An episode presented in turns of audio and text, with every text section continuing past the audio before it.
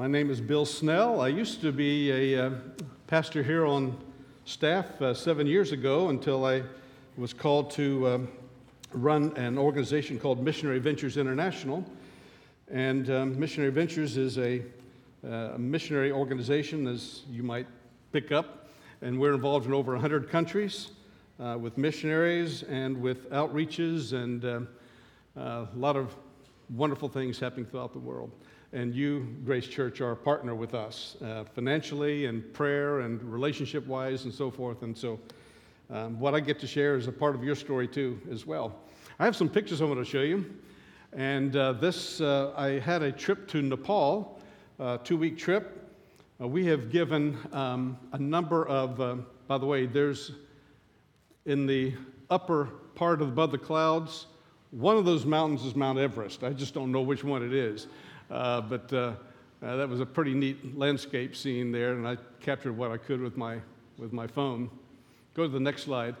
This is um, it's me standing with a, a, a, number of motorcycles. We've given uh, 90 motorcycles in about the last uh, two decades to pastors and leaders there that couldn't afford to buy transportation of their own.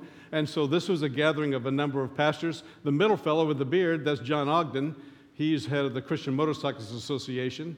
Uh, to his uh, right is Glenn Dubois. And uh, Glenn was the former president of Missionary Ventures, and then you see myself there. So we had a great time together. Next slide. Here's a group of kids uh, that uh, we, one of the mission organizations that we're working with there provides free schooling.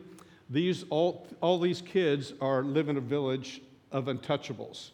Uh, the caste system, by the way, is still in place, even though it was outlawed in 1967.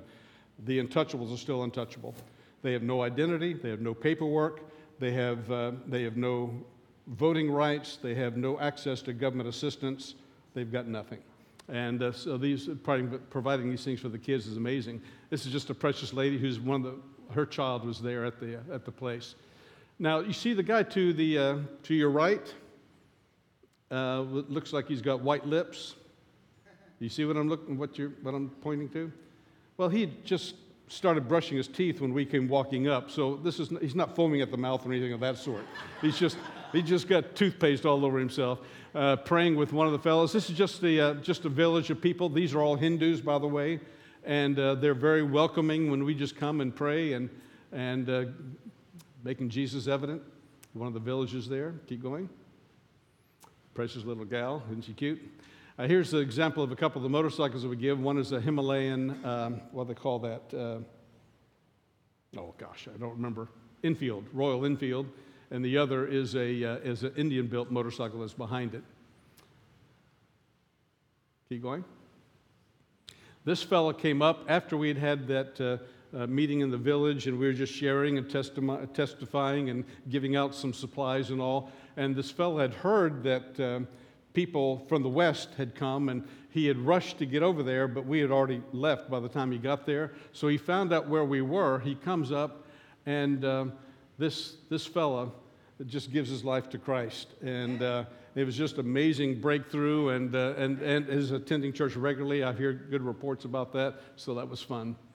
Uh, here's some girls that, uh, of the Untouchable Village that have been given access to uh, a children's home. The parents have agreed to this, so the, the girls are being raised and educated, and uh, something they would never have in the village. Uh, don't, don't pay any attention to the please don't take photos. That's that sign there. Don't pay attention to that.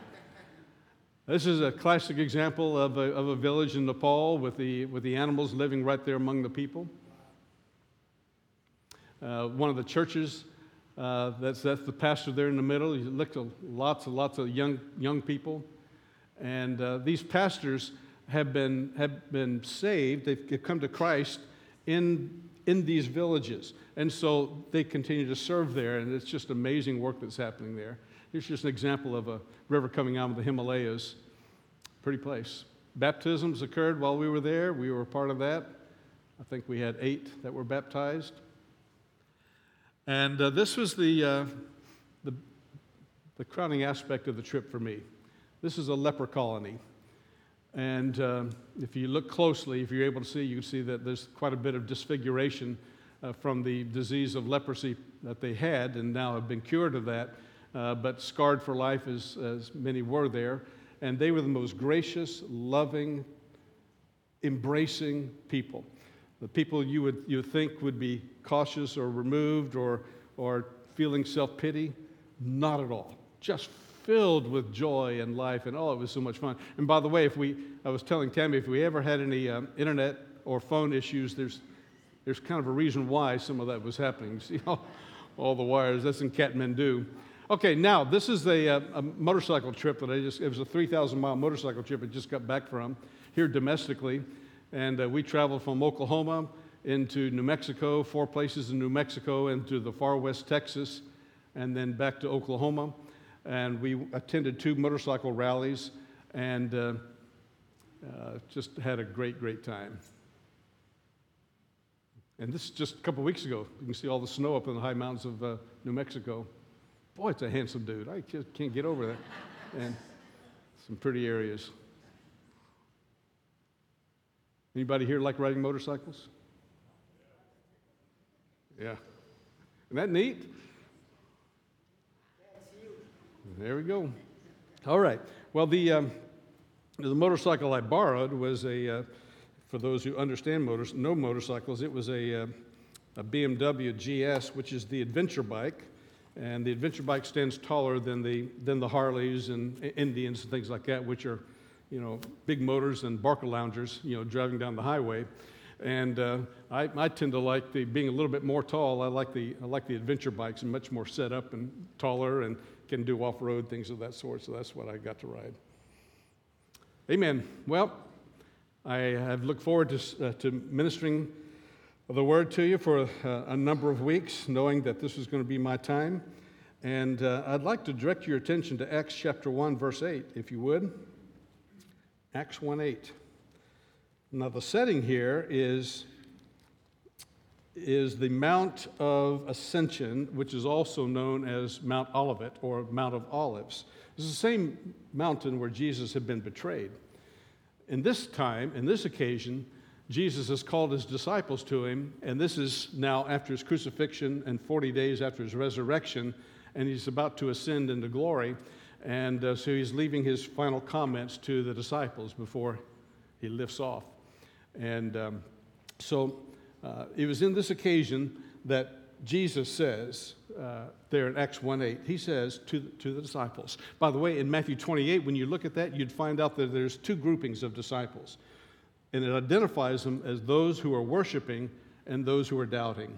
And it was both groups, both personality or, or, or people of, of different experiences coming together uh, doubting for whatever reason, worshiping for whatever reason, but what Jesus spoke was to both sets of people, both the doubting and the worshiping. You see what he has to say here. But you shall receive power when the Holy Spirit has come upon you, and you shall be my witnesses both in Jerusalem, in Judea, Samaria, even to the remotest part of the earth. Um, a question I was asking myself when I was reading this the other day, not planning on speaking about it, just kind of in the Word, and, and this came to my attention again. And I, I asked myself this, this question, and, and now I ask it to you. What is there about this pronouncement of Jesus concerning power that we do not understand? I believe if we understood it, we'd live in it. You shall receive power after the Holy Spirit has come upon you. Now, this is in preparation for the event of Pentecost where the Holy Spirit would be poured out. And, and, Jesus, as, and Jesus would have been glorified, and, and the Holy Spirit was, would be poured out. So the Holy Spirit has been given, He has been poured out. But Jesus said to them, because they hadn't experienced the presence of the Holy Spirit yet, when He comes upon you, He's going to give you power, and power to be my witnesses, he says.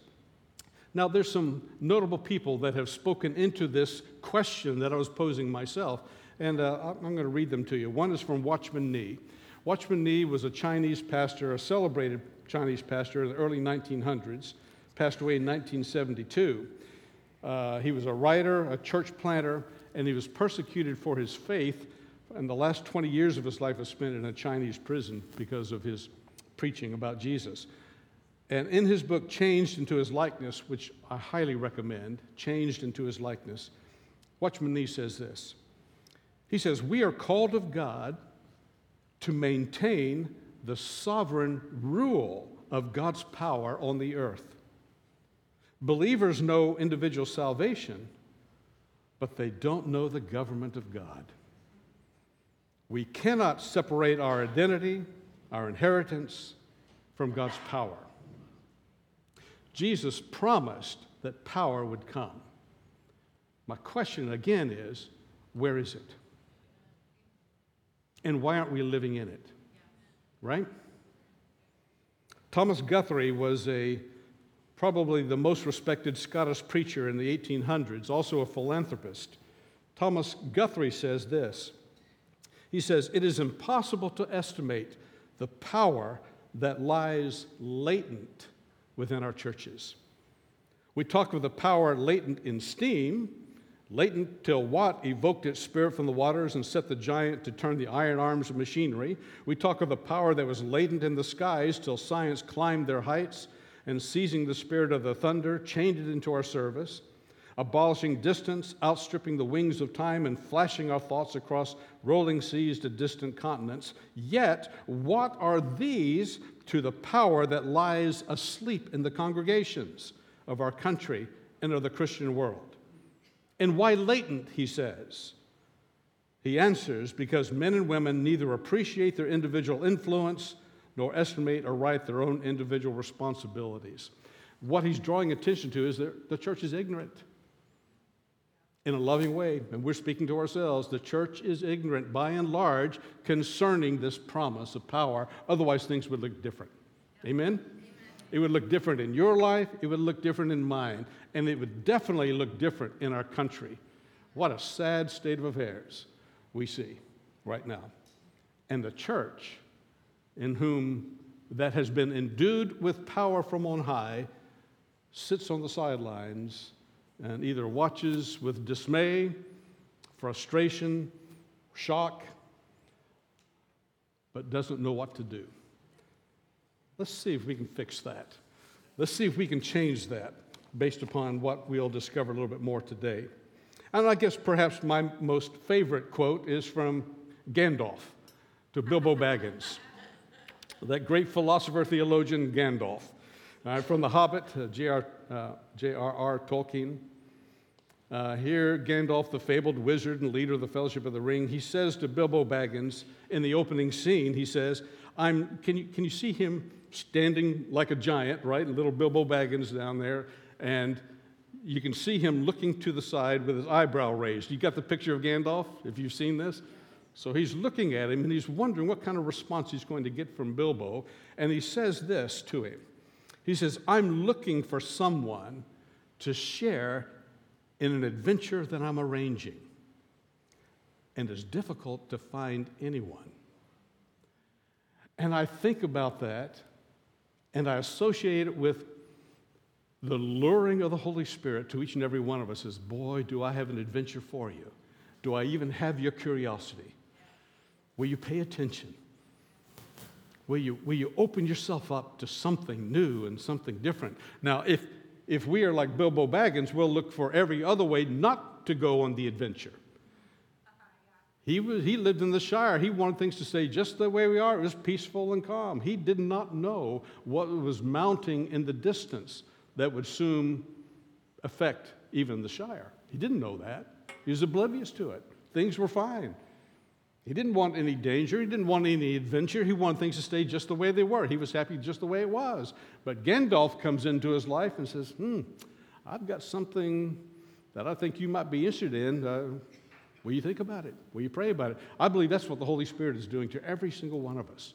It's like deep calling unto deep. The Holy Spirit is calling us out of complacency, out of futility and frustration, into the reality of the kingdom of God that is full and in place, but lying dormant or latent, as Guthrie would say in the church. You know, newfound life when a believer comes to Christ, that life begins with an identity that has been regenerated by the presence and life of the Spirit.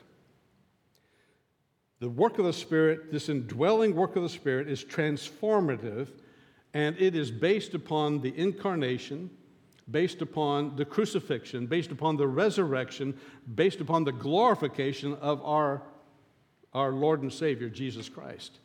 And the Holy Spirit, based upon the finished work of Christ, dwells within us to bring about that reality so that we don't just have to think about it and teach about it, we do it.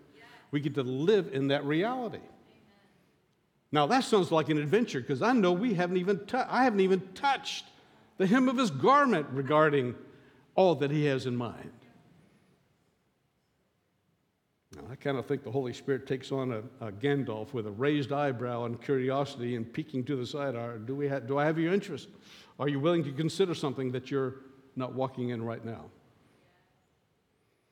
And resident within every believer, the indwelling presence of the Holy Spirit creates this perfect union between humanity and divinity. And the Holy Spirit is far more than just a mere agency of salvation and the guarantor of eternal life, what the Word shows us and teaches us. He actually abides within our being, and He is there to equip, He's there to empower, He's there to teach, to convince, to transform, and to bring us into a fully living, fully functioning, fully capable child of the King with rights and privileges pertaining thereto. That's what the Holy Spirit is there to do. But He's not there to take over and demand allegiance and, uh, and to cause you to be whipped into shape. That is not our God, and that is not the Holy Spirit. He woos you, draws you, captures your attention, allows you to take your own way, and even uses the painful aspects of your own way to redirect and to point you into something fresh and new. Isn't it amazing how wonderful God is? And so much of religion points to Him and says, now, if you're making your own way, and that way is poor or, or detrimental to you and to others, then God crosses His arms raises an eyebrow, but that eyebrow is one of, dis, of disdain and anger and, um, and removes himself. That's what religion has a tendency to paint the Father as. Uh, we don't think of Jesus like that, but then the Holy Spirit is associated to the Godhead in a, in a, dynamic way, of course. And so we associate the Holy Spirit as one who's constantly demanding that we repent and is constantly showing us sin and constantly doing this, that, and the other. Well, I'm sure there's some aspect of that. But primarily, He's presenting us to Christ, helping us to see Him and what He's accomplished because our identity is in Him. And if we can see ourselves righteous, holy, and set apart because of what Christ has done, we might have an opportunity to live in that reality. But if it's left up to me to try to produce that, I'll never get there, nor will you. And so the altar fills up Sunday after Sunday after Sunday with a good, well presented message of repentance. And people will come because they'll feel sorry and feel bad about what they've done and how they conducted themselves. And so they, they have some semblance of, of connection with God, thank goodness only start the next week without power. Start the next week with, with an identity still set in performance based thinking rather than Jesus based reality. And so we're not spirit led, we're religion led, we're performance led, not spirit led. And therein is why power is latent in the church. Until she knows who she is, she's going to continue acting like she is. And most of that acting is just coming to church on Sunday and enjoying the smoke on the stage and, and well, well groomed singers and hopefully somebody that can speak fairly well. And that's what we've reduced church to.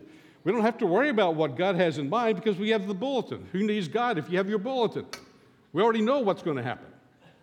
Right? I hope you're enjoying this because it's, this, this is us talking to ourselves, right? let's, let's, let's admit that church can be far more than what it is. And this is far better than the vast majority of churches across the country. But it can be far more than this, dear friends. Back to our text, Acts 1 8.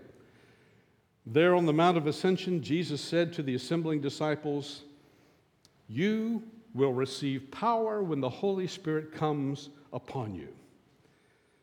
Well, there's much we don't know about the presence and fullness of the Holy Spirit.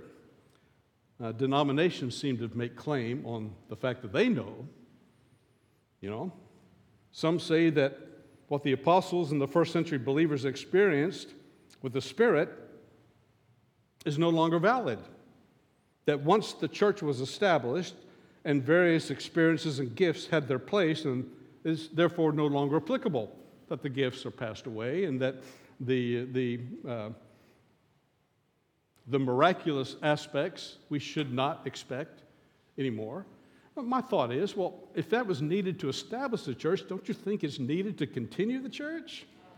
Where does that thinking come from? Not from the Spirit, I would say. The next group uh, thinks quite differently about it, of course, and they look to one or more signaled gifts of the Spirit. And so they would say, now, this is how the Spirit is to be received. This is what He shows when he's, he's been received. And if you don't receive this or act like this, then you haven't received the fullness of the Spirit, and it's even possible that you're not even saved. That's the other side of ridiculous religious thinking. The Holy Spirit, by the way, is a person, not a thing, and not some ethereal doctrine. In my, in my upbringing, uh, Baptist, and in my training, uh, theologically, I was never taught this, but for some reason it was in my mind that the Trinity was God the Father, God the Son, God the Holy Scriptures. I never would have said that out loud because I wouldn't, I wouldn't have agreed with that, but that's, that was how I thought. I had no association, certainly had no personal relationship with the person of the Spirit. And anything that I heard about the Spirit really sounded weird and wacky because that belonged in other camps, and I had turned my heart and mind away. That no, thank you, I don't want to be like that, don't want to act like that, and and uh, so you know, I, I had this disposition against against the person of the Holy Spirit because of people. Until I would, my desperation overcame my theological objections. When I discovered experientially that the person of the Holy Spirit is someone who loves me, and he is just as much God as Father is and Jesus is, he is no less, he is not third string of the Trinity. He is God. And He dwells in me to bring me to an, to an awareness of Christ at a deeper level. He brings me to understand the Father and His ways. He brings to me the abilities to, to live out the Christian life because on my own I'm incapable. He empowers me, He anoints me, He teaches me, He comforts me, and oh, how many times I've needed that. This is a wonderful aspect of God because He is God and He dwells within each and every believer.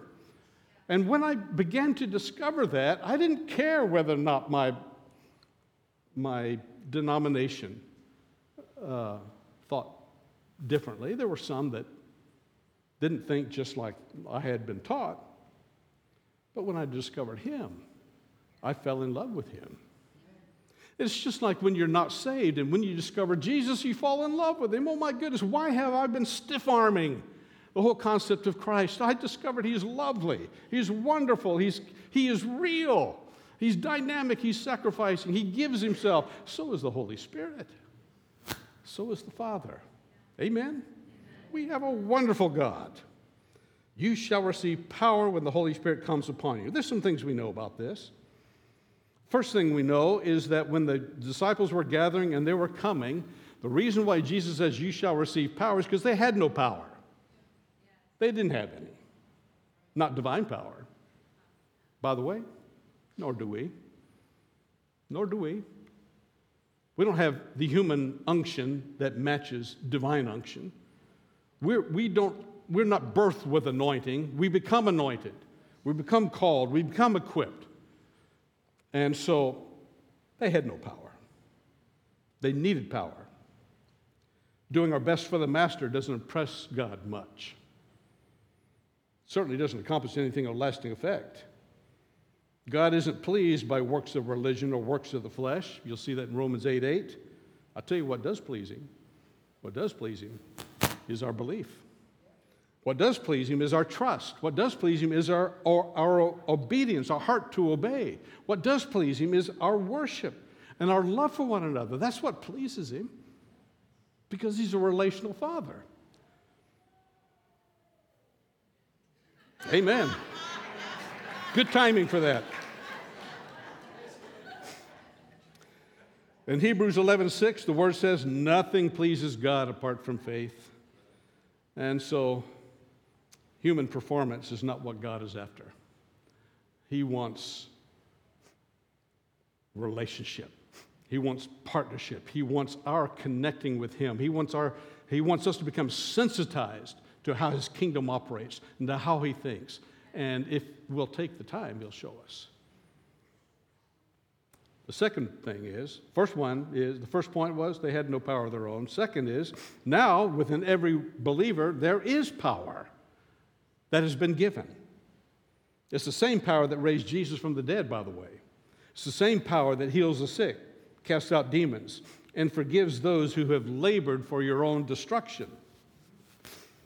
That's miraculous if you're able to do that. It's power. We're talking about the same power that Jesus wielded. But it begs the question if that is the power that we have, then why do Christians behave in such a manner that gives lesser powers dominion over our lives? Why do, why, we, why do we fall into the traps of addiction? Why do I get locked up in just fleshly thinking? Why do, why do I pursue things that in the end really don't matter? Why, why, am I owned by so many things of the world when inside me dwells the richness of the Godhead and full demonstration of His power that raised Jesus from the dead, and I'm just acting as if it's not there at all? Divine power is resonant within the believer. You can refer to Galatians 5 and 2 Corinthians 12 if you want to look at some of those lesser powers that are worldly, they're fallen, they're lustful, they're demonic, they're perverted, and they're very real, and they will own you, Christian, if you let it. What I mean by own you, they'll make you bow your knee. That's what they'll do. That's what's happening in our political scene. That's what's happening in the woke culture. That's what's happening. You will bow your knee or, right? All right.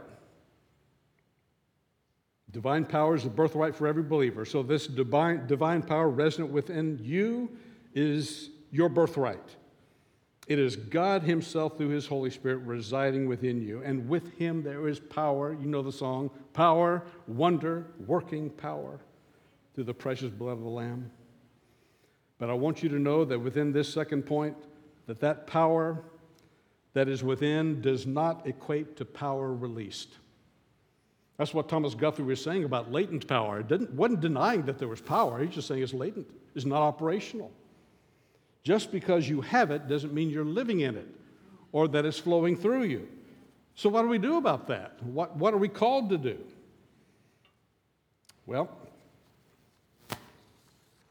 I'll talk a little bit about that as I get, get close to our closing. Not there yet, but close.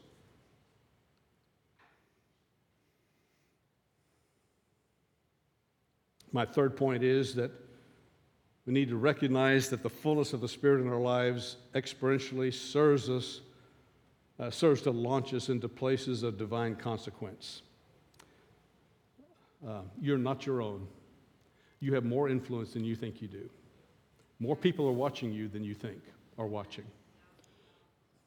And more than that, you can generate some influence just simply by conducting the affairs of your life in a, in a godly manner business in an honorable, honorable way, raising your family, loving your wife, loving your children, praying for your grandchildren, servant evangelism, just doing things because people are valuable enough that they, it, it, it's just good to serve them. Loving people to Christ. I mean, there's so many things that seem to be relaxed and so forth, but they're dynamic when associated to the, to the leadership of the Holy Spirit. Jesus says, You shall be my witnesses. But power must be given, and that power has been given because the Holy Spirit has come.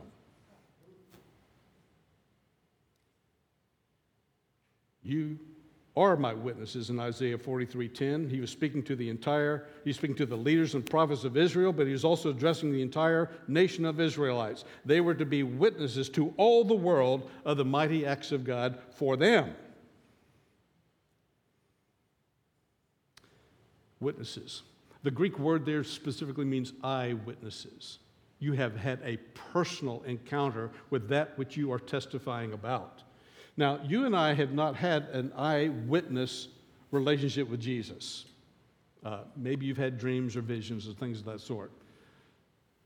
But our eyewitness account is generates a, a credential in our lives because we have personally experienced his life.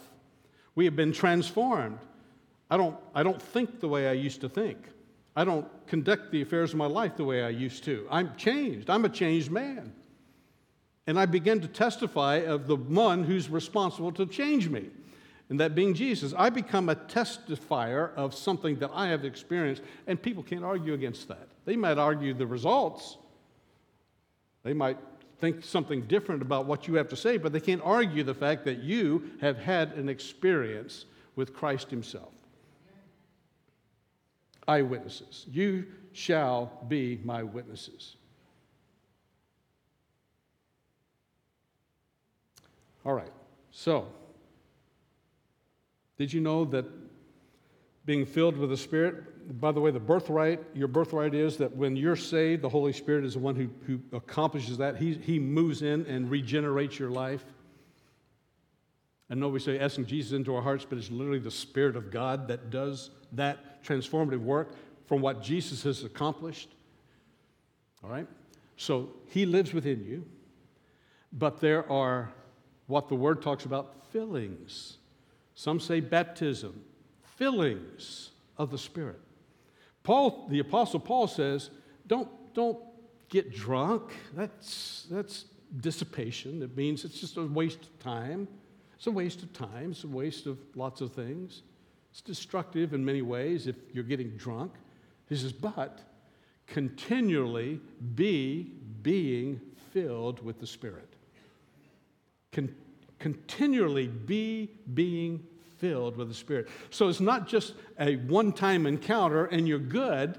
No, no, no. This is an in depth, in, uh, intimate relationship with the Holy Spirit. There are many fillings, many encounters with the Spirit of God that refreshes your ability to see things from a spiritual, matter, uh, spiritual way helps you to comprehend kingdom reality.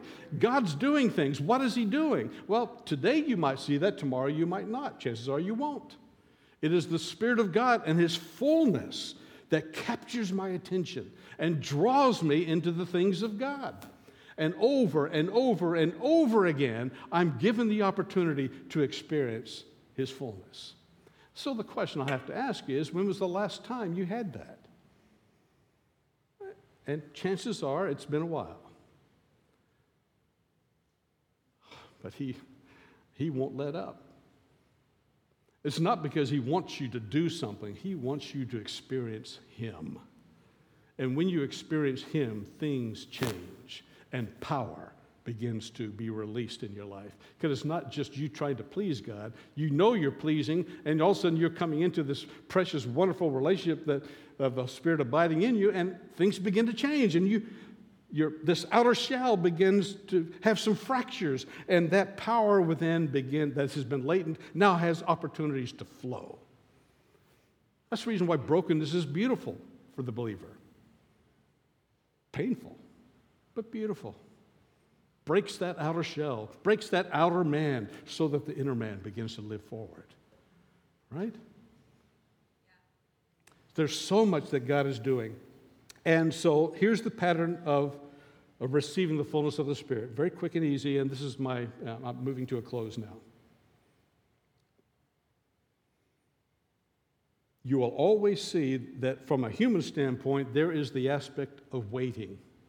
Jesus told them, Now, I want you to go back to Jerusalem. I want you to wait. But the reason why they were to do that, because there was, the Holy Spirit had not yet been given, and there was a time set in which he would be given.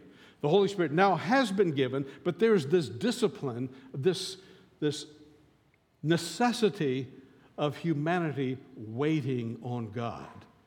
choosing to quiet ourselves and wait. He's saying something, but I'm not hearing him. He's doing something, but I don't know what it is. I'm convinced of it. And the Spirit begins to pull us toward Himself. And there is that waiting, and there's that developed sensitivity that He's, that he's accomplishing. I'm becoming more sensitive, more alert, more pliable. Waiting with spiritual sensitivity. And in that, I, I, I develop sense of receiving takes place in me and in you. I'm waiting because I'm preparing myself to receive His fullness. Lord, I've, I've kind of got into a rut. I've been thinking this way or that, and that uh, things don't seem to be changing. Frustrated. I don't feel like I'm little I'm dry. I feel like I'm distant. I know, I know that's not true, but I feel that way, and I don't, I don't know how to correct it. And, and so we, we look to behavioral type things, thinking that's going to be the solution, but it isn't. It's waiting with a heart to receive. Lord, I just, I just want to receive. He's already been given. We just need to learn how to receive Him frequently. Frequently, Lord. I, I receive you in your fullness. I receive the way you see things. I receive what you want me to do. I, I receive your direction in my life. I receive you in this business decision. I, Lord, I want to receive you because you know what I don't know. And lastly, if you're going to have a heart to receive, you're going to have a heart to obey. Whatever his leadership is, you've already made up your mind. That's what I'm going to do.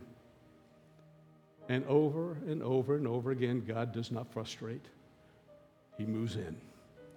And the refreshing reality of His presence steps in, and I'm changed again. I'm transformed again. My mind becomes renewed. Things begin to get cleared up. The pain and agony of whatever decisions I made or others made for me begins to wash away, and I begin to see that God's in control. And the power He's given to me will help me, will enable me, will assure the fact that I'm not, not only going to survive this predicament, but I'm going to prosper through it. I'm going to, I'm not a loser. I'm victorious in Christ. And what he has accomplished and what he said and what he has promised will make itself known. And the Holy Spirit will help you get from here to there. It's sweet and it's precious. And we need to be filled with the Spirit of fresh and new. Amen? Bow your heads with me, please.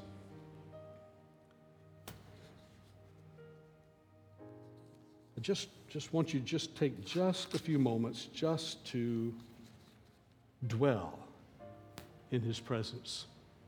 Move everything out of your mind except for When I say him, your concentration on the Father, the Son, the Holy Spirit, just, just dwell in his presence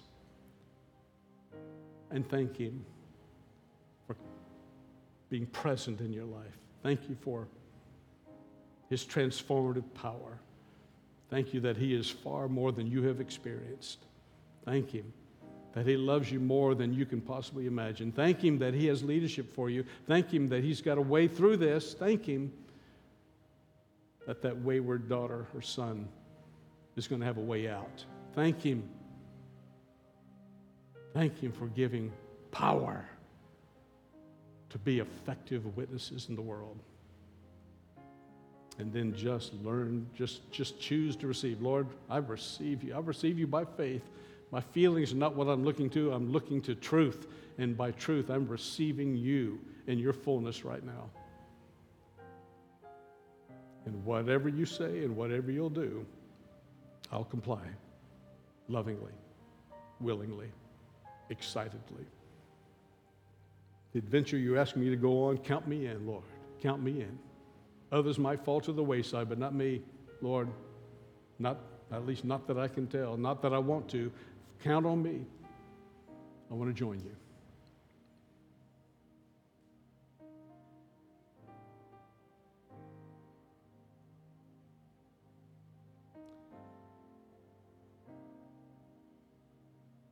I believe these are the most important days of our lives. receiving the fullness of the Spirit is our birthright, and it will change the course and destiny of how we live our lives and will affect culture around us. So, Holy Spirit, we honor you. Thank you, Lord Jesus, for the finished work of salvation, finished work of redemption, the finished work of forgiveness, the finished work of death, the finished work of resurrection. Lord, nothing else can be added to what you have done. You have done it completely and perfectly and granted to us as a free gift because by grace through faith we're saved. And Holy Spirit, you have moved into everyone who has trusted Jesus as Lord and Savior. And there you are. Here you are, abiding within. We want to release you, Lord, to change the world around us, change us individually, change our family, change our predicament if you see fit. But Lord, change us so that we can change the world for Christ and refuse the enemy's tactics and stand guard and produce and live out the kingdom of God in power and authority. We pray these things in Jesus' precious name. Amen. Amen.